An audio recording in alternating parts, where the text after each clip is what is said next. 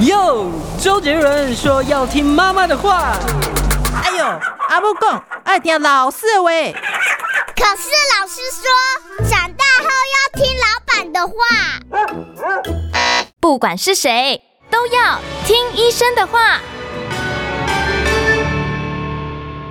各位听众和观众朋友们，大家午安，欢迎来到听医生的话，健康 Say Yes，我是乔妮，我是潘怀忠。不知道大家前几天呢有没有看到一则震撼电影圈的消息哦？那就是国际知名导演侯孝贤罹患了阿兹海默症，不得已必须宣告退休，而他的电影工作室也确定解散，未来不会再有新的作品。那侯导的儿子出来证实，其实侯导之前就诊断出这样子的症状，只是没有因此减退他对电影的热情，仍然持续准备他的下一部电影。那工作也是照常的举行，是一直到去年新冠肺炎。确诊，那他的后遗症连带了病情才影响才暂停，那对他来讲是没有预期的发展了。那这个消息一出来，就受到了健康啊医疗圈的关注，而我们健康 Say Yes 自然不能落人后啊。所以今天我们就请老师来和我们聊聊，到底该怎么降低失智，提早察觉可能罹患失智的警讯，还有能够做什么帮助我们养脑呢？对呀、啊，这个大家都不知道哈。巧妮，巧妮，你是什么？台湾艺术大学，艺术大学 哦，他是影剧系是吧？广电系，广电系 啊，广电系。所以其实巧妮现在的这个呃副业是主持我们中广的健康 Say Yes 啊，那主业呢是拍微电影，拍一些拍一些广告啊，拍一些广告什么的。所以其实巧妮蛮厉害的，就是他。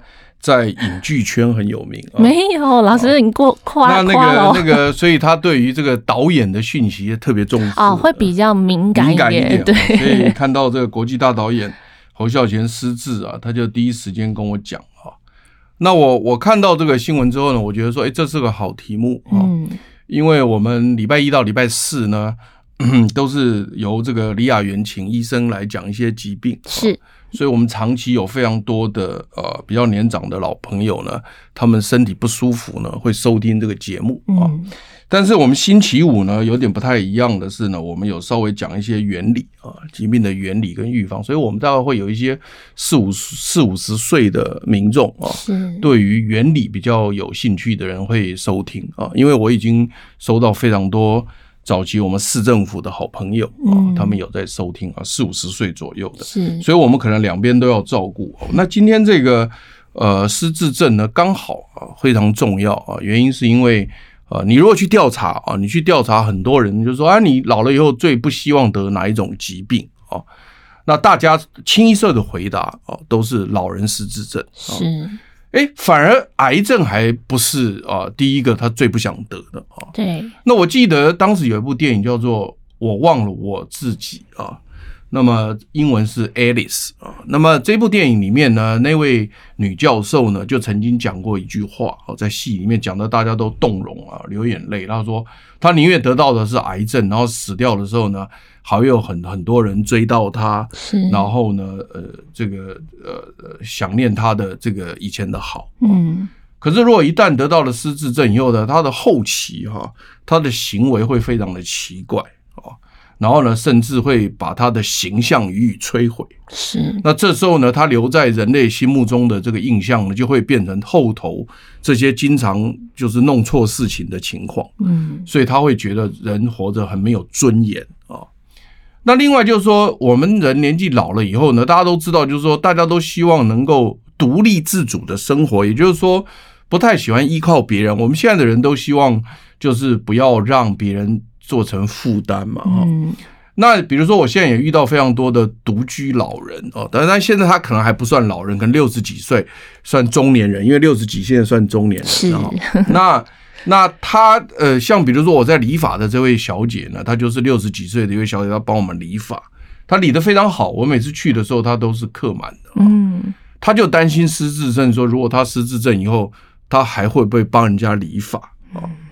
那我就跟她讲说，可能不会啊，因为以我的了解啊，失智症是你最熟悉的事情都不会做，是才叫做失智。嗯，哦，那所以因此呢。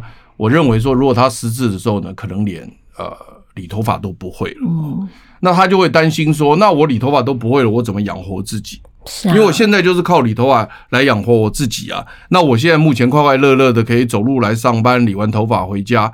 那如果我失智症以后我没有办法理发，我没有办法生活，那我的钱要从哪里来？是啊，所以他也一直在问我说，那。潘老师，那我应该怎么样来预防失智症？嗯，所以因此看起来哈，大家对于失智症这个这个疾病是非常的非常的恐惧啊，非常恐惧，希望能够避之而有所不及。嗯，那今天我们就来讲九大预防失智症的绝招哦，有九大绝招啊。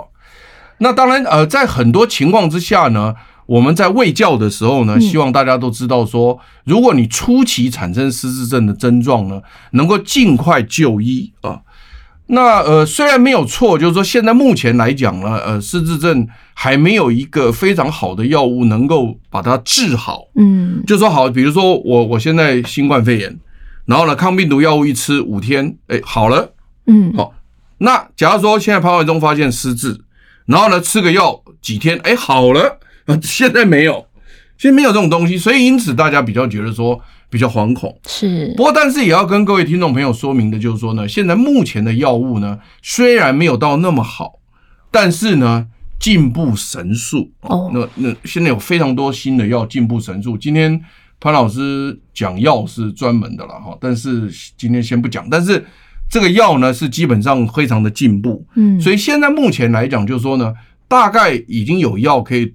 挡住它的恶化啊，挡住就是说我没有办法让它变好，嗯，但是有可能挡住它停在那个位置上啊。早期早期是减缓，就是说，比如说，比如说我这个每天下降一一分啊，然后呢持续下降一分，那最后还不是全部失智？嗯，那那可是现在呢是可以让它停，就是是不是可以停在那个位置？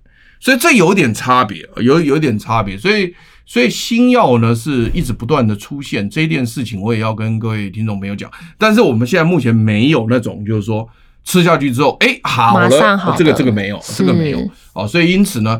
大概的重点就是，以前有减缓的药物呢，现在可以把它减到停，嗯，有这个机会，有这个机会。那这些药都是最新上市的，在二零二三年，就今年才刚刚上市的新药啊。那当然就是说，我们这种东西，像这么新的药，这么这么深的理论，我们通常在 这个中广的蓝线时间我们会讲啊。如果大家有兴趣，可以去听这个。题目啊，叫伦卡奈单抗啊，嗯，那这个单抗药物非常效果非常好。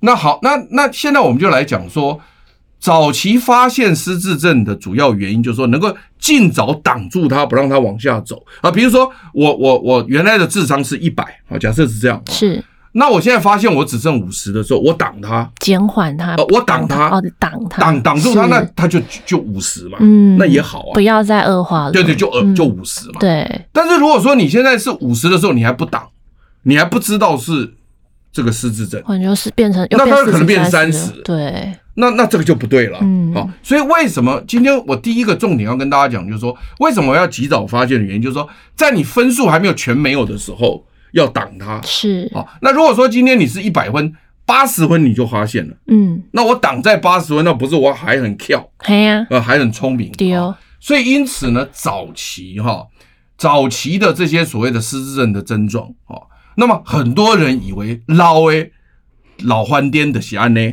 嗯，所以因此丧失了治疗的先机，嗯，好，那如果你能够早一点发现它，早一点挡它。智商可以保留的更多，是。Even 刚刚我讲说，现在有没有可能截停？所以截停的意思就是说，你剩下五十分，我就截停在五十分。那这个、这个、这个就是很好。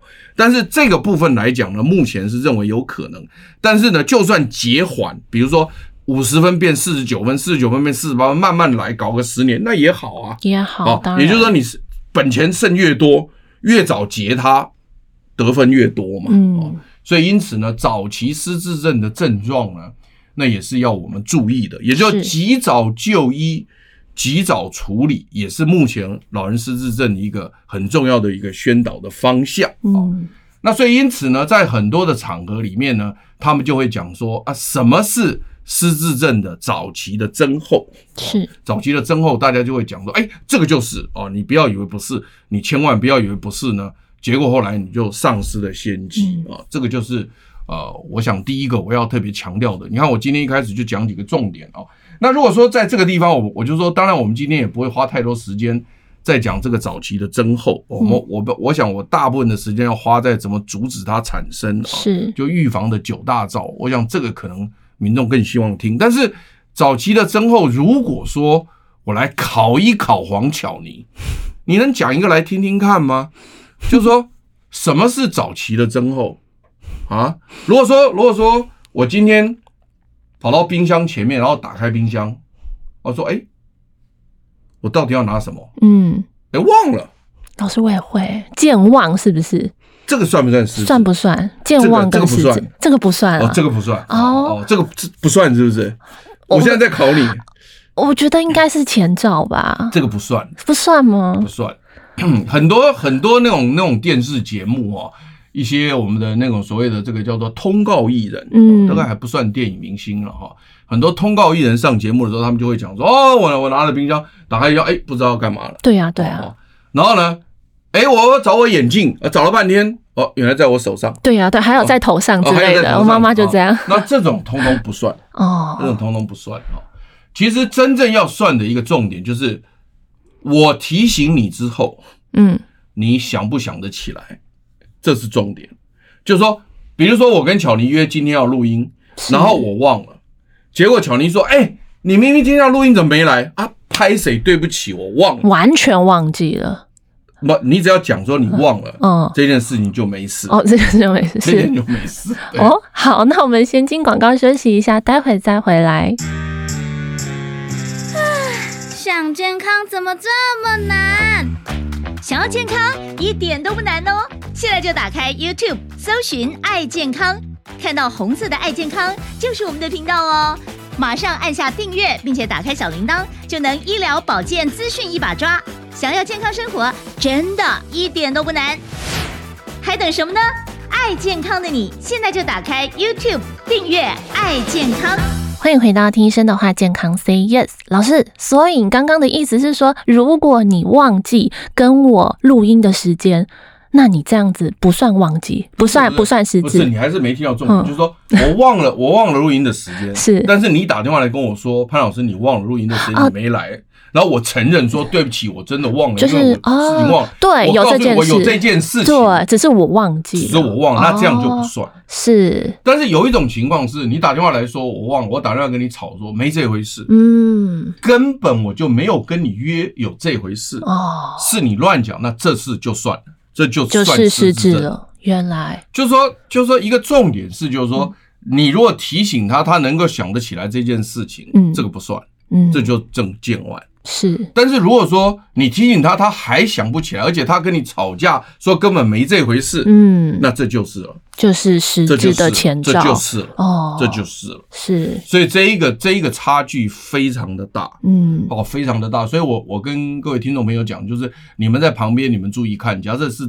如果是提醒之后他承认错误，他确实有记得有这件事情是他忘了，那没事，是，但他如果完全不承认，而且他也不是故意不承认，嗯，他是真的不知道有这回事，那就是 totally forgot，懂了，懂了，那这个就算了，嗯，这个就算失职了。那另外还有一个就也很明显的一个一个情形，就是常常去的地方找不到路，嗯，这个就就是了。比如说我下了公车站，然后不知道怎么回家，嗯，这个实在太离谱了。这个我在 在目前目前健忘没有健忘到说回家的路找不着，是，所以如果回家的路找不着，那就对了，嗯，那肯定对。了解，因为因为你当然没有听说一个人在那个电视上那些通告艺人讲说健忘是回家的路找不着了，你有听过这样的吗？没有没有，对所以因此呢，如果是有回家的路找不着这种这么样稀松平常，根本就不可能找不到回家路的这种情况，如果出现的话，这也是，那这就算是失智症，嗯，这就非常明显的。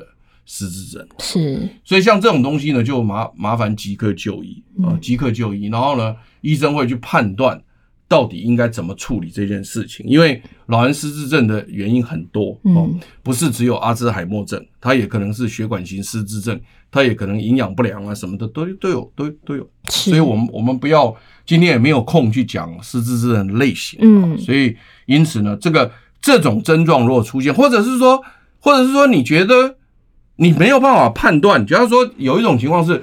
哎哎，老师，我我今天听了你跟巧妮的节目，我受益良多哦。那但是呢，你举的几几个例子，在我在我们的身上没有出现过，因为目前老人失智症的这个症状也有可能千奇百怪。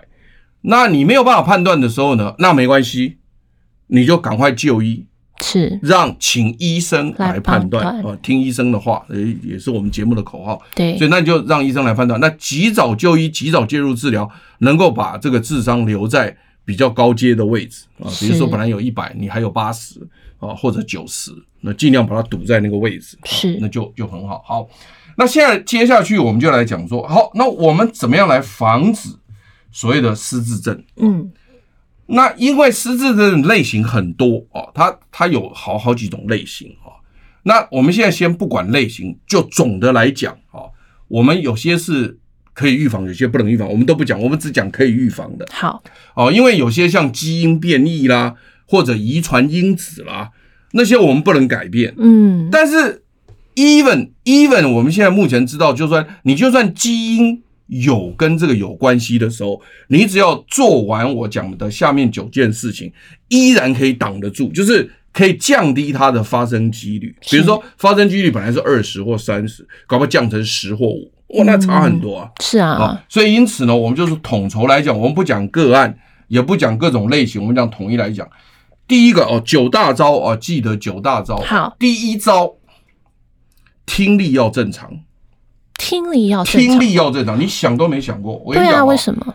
你听力如果不正常，得老人失智的几率是非常高的哦，非常非常高。所以我在这边。苦口婆心的跟大家讲，就是说呢，如果你要防止你的老人失智症，你第一件事情是把听力搞好。嗯，但是问题是在老年人听力的逐渐丧失是一个常态。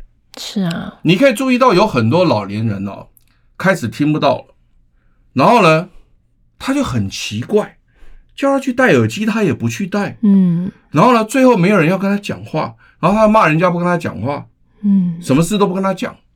问题是我跟你讲话跟吵架一样，我累得要死，而且讲句不好听，吵架到对面都有我们家在吵架，嗯，然后你还听不到是什么事，那这有意义吗？所以，我今天第一件事情跟大家讲说，如果你的害怕老人失智症，嗯，你第一个听力要正常。那年纪大了以后听力不正常是很正常的哦，是很正常的，所以你要装助听器。但是装助听器是可以，就是只要有改善你的听力是就可以帮助。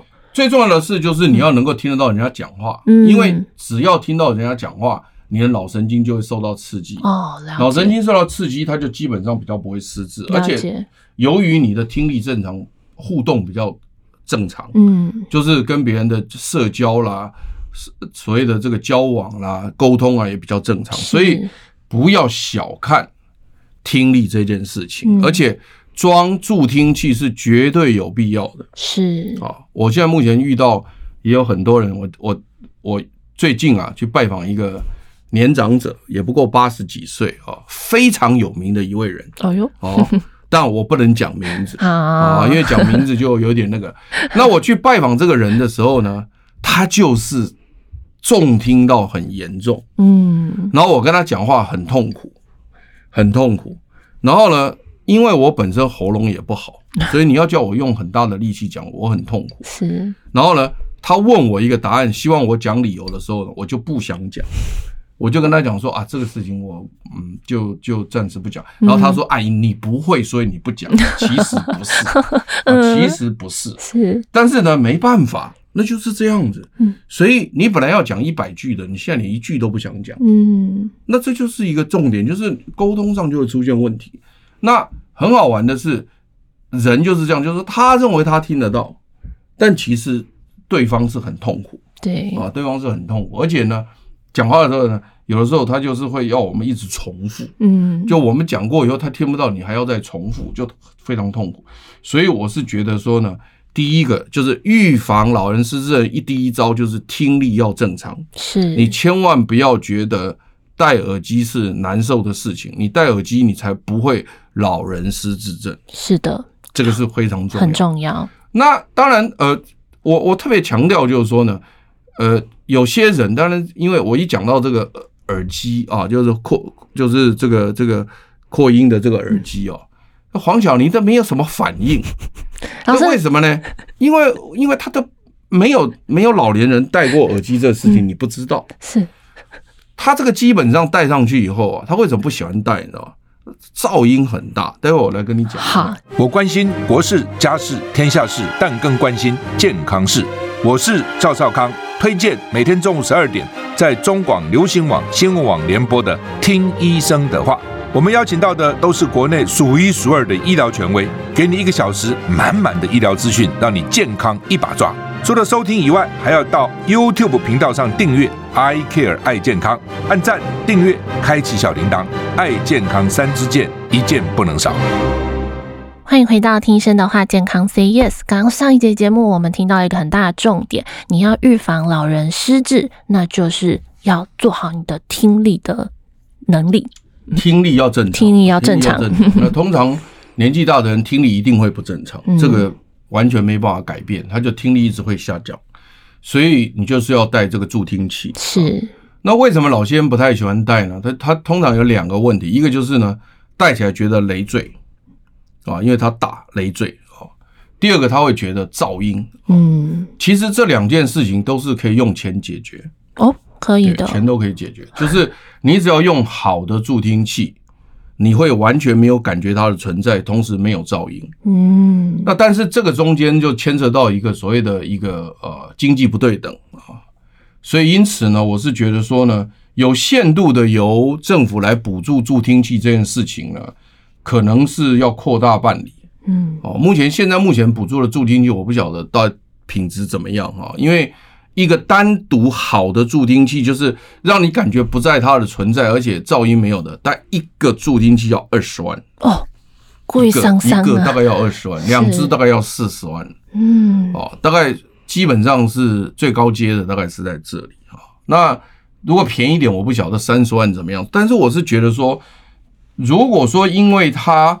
噪音很大，而且而且很累赘，让他不想戴。这个事情可能鉴宝要去解决，嗯，哦，不能够说让他造成经济不对等。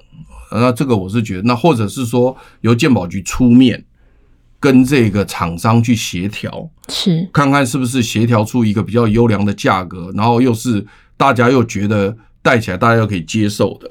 那这个来强推，嗯，因为健保局本来就是可以去协调这些价钱嘛。你像现在很多的价钱都是健保局去议价嘛，嗯。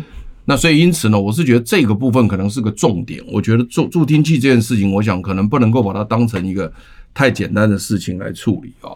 而且你也不要小看这个耳朵的重点，因为耳朵它可以辨别危险，嗯，就是说你你我在前面走，如果后面有有车子经过或怎么，那个风一动。耳朵只要听到就知道危险来了，对，或者是什么，所以这个耳朵啊其实很重要。你像早期我看那个武侠片，他说那个那个那个将军听到耳后生风，头一低一个箭过去了，就表示那个箭要来的时候，风速出现的时候，他知道有东西靠近，头一低箭就过去了。没错，所以这种东西哈听起来觉得好笑，但实际上它确实是五官里面一个很重要的一个辨别。你可以看到，目前我刚刚提到九大预防。老人失智症的方法，首名就是听力。我从来没有讲视力，嗯，也没有讲其他，是，所以就是听力非常重要。这第一个啊，是。第二个要预防失智症的，就是呢，要不断的学习，嗯啊，就是说，你如果说是年纪大了，你能够去学习东西，比如说你去上那个社区大学，啊，你去，如果说你是小学毕业，你现在去考高中，啊，或者你是高中毕业，你去考。大学，或者你大学毕业，你去考研究所，你只要在晚年能够不断的继续学习，你的老人失智症几率也会大大降低。是，帮助那个脑袋思考。你要继续的学习。是，那当然，呃，有些人说是，哎，我都不喜欢念书嘛，哈，我学习打麻将可不可以？也可以的哈。那就是说，有很多人讲说说，不要老人失智症就是去打麻将，其实不对，打麻将只是其中一个。是，好。那如果说你打麻将的时候，你有你有这个用你的头脑哈去看上家打的牌，然后去盯下家，然后去猜对家，然后还会摸牌，那当然我相信你的脑袋是很活跃的。那更重要的一件事情是很有趣的事，就是说呢，因为你四家在打牌的时候呢，会唠叨。就是说会会扯，会聊啊，聊聊天啊。你家的什么哦？黄晓妮最近拍的什么片啊？对不对哈？啊，你们家的潘怀忠最近在干嘛呀？什么？对啊。你们如果说有在聊天，嗯，那也 OK。但是重点是听力要对，嗯，你听力如果不对，他也不跟你聊了。对啊。哦，所以，所以我我的我的感觉是说，第二件预防老人失智呢，就是不断的学习。好，那这个学习扩大解释，不论是在学术上的学习，在玩乐上面的学习，益智游戏啊，是。对。那益智游戏呢，事实上呢，呃，在不同的文章里面也特别提到啊，他他有提到，就特别要那个限时的，限时的，就 time limit，不能不能是线上的，一定要限时，因为不限时，限时限制时间，限制时间的，就是一定要要让你的时间有紧迫感的那种才算。嗯，所以因此你要在某一个时间内把这个题答完，在某一个时间内。把这个颜色对上，那这个就有帮助。是像这种游戏也可以。好，这个目前就是科学文献上也发现也是一样。那当然就是说，你说你去打什么太极拳呐，你去打什么什么气功，那也都 OK。反正就是你学习一样东西。然后这样东西对你来讲是新的，然后对你是有挑战性的，是。然后呢，你必须要去赢他的，这就有用了。嗯，有没有？你比如说你拿文凭是不是个挑战？是啊。你要胡牌也是一个挑战，也是个挑战嘛，对不对？你要跟人家斗嘴，嗯，要斗赢也是个挑战，没错。哦，还要找理由啊，对，他在，找理由赢，要辩论呢，要辩论呢，对啊。所以这个第二个就是呢，你要持续不断的学习，就可以预防老人失智症啊。第三个是什么呢？不能吸烟。嗯，如果你有吸烟的，立刻戒掉，因为吸烟会造成老人失智症。嗯，要确定的，确定。所以如果说你不想得老人失智症，麻烦就不要吸烟。你不要今天在那边吸烟，然后跟我讲说，哎、欸、哎，潘老师，有没有什么防止老人失智症的方法？然后你在那边吸烟，嗯，那我就说好，那你先把那个烟戒了，再来跟我谈。先撇掉，先撇掉。所以这第三个是吸烟啊。第四个很有趣的，第四个是什么？你知道吗？是要早期治疗忧郁症。目前发现，哈，忧郁症是造成老人失智症的一个元凶。哎呦，元凶啊！那因为因为忧郁症目前在现今这个社会跟流行病一样，对，很容易有很多，你知道吗？对。那么如果说依照依照他们的计算，哈，他说一个人一辈子，哈。可能忧郁的机会哈，都可能高达四十 percent 哦，都有这个机会，就是就是一个人一辈子，如果是一百岁，嗯，一百岁里面有遇到忧郁的机会，可能都有四十 percent 哦。那在这个时间哦，在这个时间哦，at this moment，有多少人可能忧郁呢？搞不好十 percent，嗯，所以这个人数真的很多。只是说这种忧郁症有时候呢，我们知道，忧郁症可能。基本上来讲，它是很快就过去了。是，但是如果说有些忧郁症，它是比较长期的出现，需要治疗，这时候你要提早治疗。因为目前如果没有早期治疗忧郁症的话呢，目前知道说可能跟老人失智症会有关系。好，那我们先休息一下，进广告后，待会再回来。想健康怎么这么难？想要健康一点都不难哦！现在就打开 YouTube，搜寻“爱健康”，看到红色的“爱健康”就是我们的频道哦。马上按下订阅，并且打开小铃铛，就能医疗保健资讯一把抓。想要健康生活，真的一点都不难，还等什么呢？爱健康的你，现在就打开 YouTube 订阅“爱健康”。欢迎回到听医生的话，健康 Say Yes，哇！原来呀、啊，忧郁症是对，所以如果有忧郁症的话，你要及早治疗，是及早。所以没有及早治疗的忧郁症是老人失智症的一个危险因子，嗯，一个危险因子。然后第五名呢，就是呢，缺乏运动习惯，啊，缺乏运动习惯。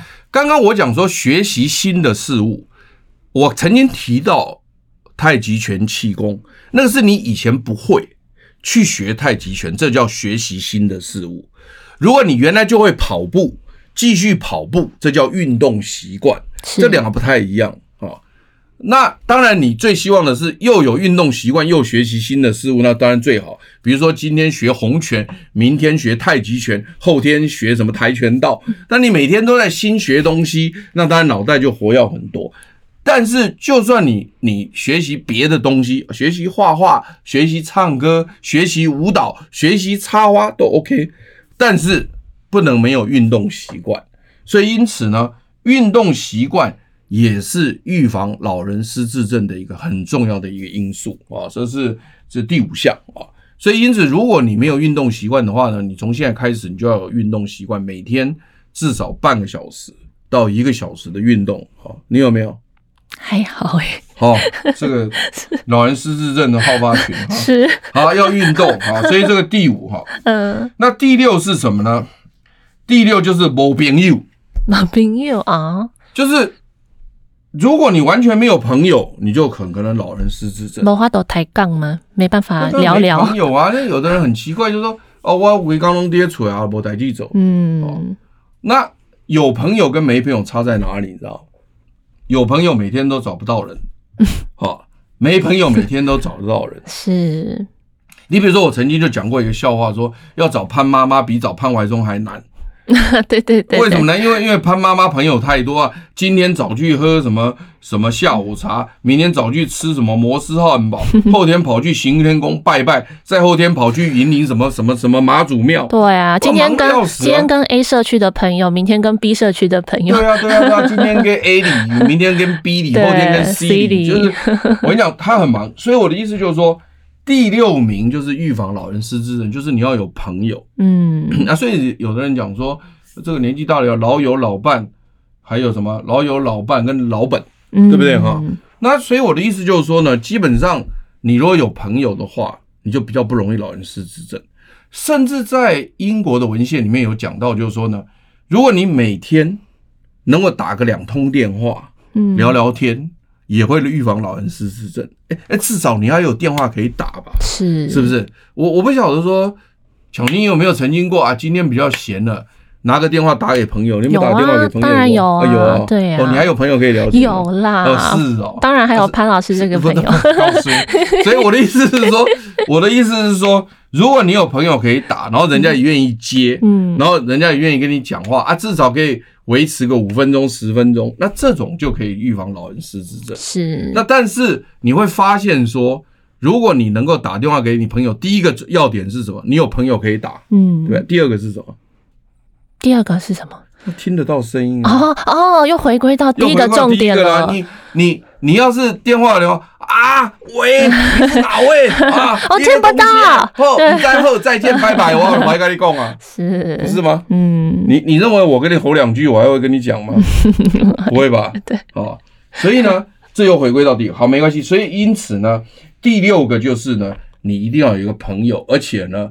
可以每天打个两通不同朋友的电话，嗯，三百六十五天打六百通也不容易了啊。对，给你重复一下没关系的。是啊，对，但是重复太多，人家也会烦的嗯。你要你要有本事说今天打，哎呀，加持后半年没见了哦，他至少打一下，他还觉得说半年打来就忍受接一下，对不对？对。不要说哎，昨天才打，今天又打，他就昏了。嗯，我们的七边加持，这是第六名。第七名是什么呢？高血压。啊，就是如果你有高血压的话，你要赶快治疗。嗯，也是一个高血压，如果不治疗的话，它就是老人失智症的危险因子。嗯，不知道吧？那原因是什么？原理是什么？你敢问我原理啊？是，我都敢拿棒球棍打你。哎呀，因为失智症里面有一个很重要的叫做血管型失智症。嗯，就血管去堵到以后。造成神经细胞的死亡，嗯，所以因为高血压可以造成血管性的失智症，嗯，所以因此呢，高血压是我们讲的老人失智症很重要的危险因子，所以高血压一定要治疗。事实上，治疗高血压还可以预防非常多的疾病，包括中风哦，包括心肌梗塞哦，包括猝死等等，这都可能。所以高血压其实不光是跟老人失智症有关，跟很多都有关系。可是二年高血压就很多人都忽视啊。我们曾经有遇过说，有一个人说：“哎、欸，你血压多少？哦，一百六、一百七啦。”我说：“那那高血压赶快吃药啊，没关系了，我自己控制，头也不昏，脖子也不紧啦。”嗯，有这种事吗？啊、好了，结果后来中风了，嗯，真的中风了，不开玩笑啊。嗯，送到那个医院去，不，他这个真的是狗屎运。他送到医院去，送到亚东去以后呢，听说当天是十个中风的进来，哎呦，八个。有有几个当场就死亡了，嗯，那有几个是有后遗症，嗯，真正没有后遗症的只有两个，一到两个，啊，是其中一个，没后遗症的，哦，被他赚到，是，但是我们就跟他讲说，你这样子你大难不死哦，你真的要好好的，赶快的要用高血压药，要珍惜这个机会，对对，千万不要在这边铁齿，因为目前这种问题就是出在第二次可以再中风，它不是表示第一次中风之后第二次不会，所以高血压。也是预防失智症的一个非常重要的一个危险因子，是高血压。这个已经到了到了第七名了。第我刚刚不是讲九个吗？哈，对。再来就是第八，第八是什么？你知道吗？肥胖。哦，肥胖也是会影响。这些哇呜啊，哎呦，掏钱可能多，起码可能开心五啊，我稍微有点肥胖，嗯，我这个真是不好意思，就不知道为什么年纪大以后肉就一直跑出来，这个我也不知道为什么。哎呦，有没有在运动啊？是是，你要吃少一点啊。是是是是是，现在有被这个被这个巧尼修理，嗯，所以第八名呢就是肥胖，所以如果你肥胖的话呢，就跟老人失智症有关系，嗯。不过，但是呢，肥胖这件事情要跟大家说明的就是，七十岁以上不减肥。啊，七十岁以上不减。你不要今天你听了我的广播，哇，八十岁的人在减肥，不可以，嗯，啊不行，不行，七十岁以上不准减肥，正常吃喝。啊。我们我们减肥只适用七十岁以下的人。啊，七十岁以上正常吃喝，维持你平常的生活形态，嗯，然后呢，控制所有的那些参数，按照医生的方式控制，不可以减肥啊。七十岁以上不可以啊，但是呢，七十岁以下呢，我希望要维持身材，所以你就是可以适度的少吃，是，然后减重啊，这是很重要的一个分界点在七十啊。好，老师，我们先休息一下，进广告，待会再回来。好，我关心国事、家事、天下事，但更关心健康事。我是赵少康，推荐每天中午十二点。在中广流行网、新闻网联播的《听医生的话》，我们邀请到的都是国内数一数二的医疗权威，给你一个小时满满的医疗资讯，让你健康一把抓。除了收听以外，还要到 YouTube 频道上订阅 “I Care 爱健康”，按赞、订阅、开启小铃铛，爱健康三支箭，一件不能少。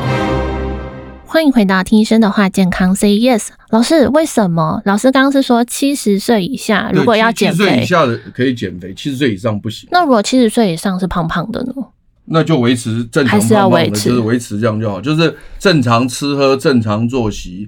然后呢，所有的参数控制都好，这样就好了。这样子就好，为什么？因为那个是老本哦，老本不能随便减。是，所以因此呢，这个七十岁以上就不要减重了。嗯，你不要到了九十岁听了我们的广播开始减肥，那就糟糕了啊。那这点很重要。这个不行，这个不行，都不行哈。然后最后一个第九个就是呢，糖尿病。糖尿病也是呃老人失智症的危险因子。是，所以因此如果你你当然你没有糖尿病，你就。尽量不要产生糖尿病。嗯，那你不产生糖尿病，你的老人失智症的风险就会降低。好，那如果你已经有糖尿病的话，那就要控制它，控制它好，就听医生的话，控制在好的参数内，就可以防止老人失智症。是，所以因此有的人就讲说，诶，他说我怎么预防老人失智症呢？我今天开出了九九项药单给你啊，对不对？哦，我们很快的把它讲完。第一个，听力要维持，没错。第二个要一直学习新的东西，是。第三个要戒烟，对。第四个要早期治疗忧郁症，如果有忧郁症的话。第五个就是这个呃，第五个就是要运动，对不对？哈。第六个就是要这个有好朋友，是。那第七甚至每天打电话。对。第三个就是要这个控制，呃，第七个叫控制高血压，对。第八个要控制肥胖，对。第九个叫控制糖尿病，是。所以这九个都做到的话呢，你的。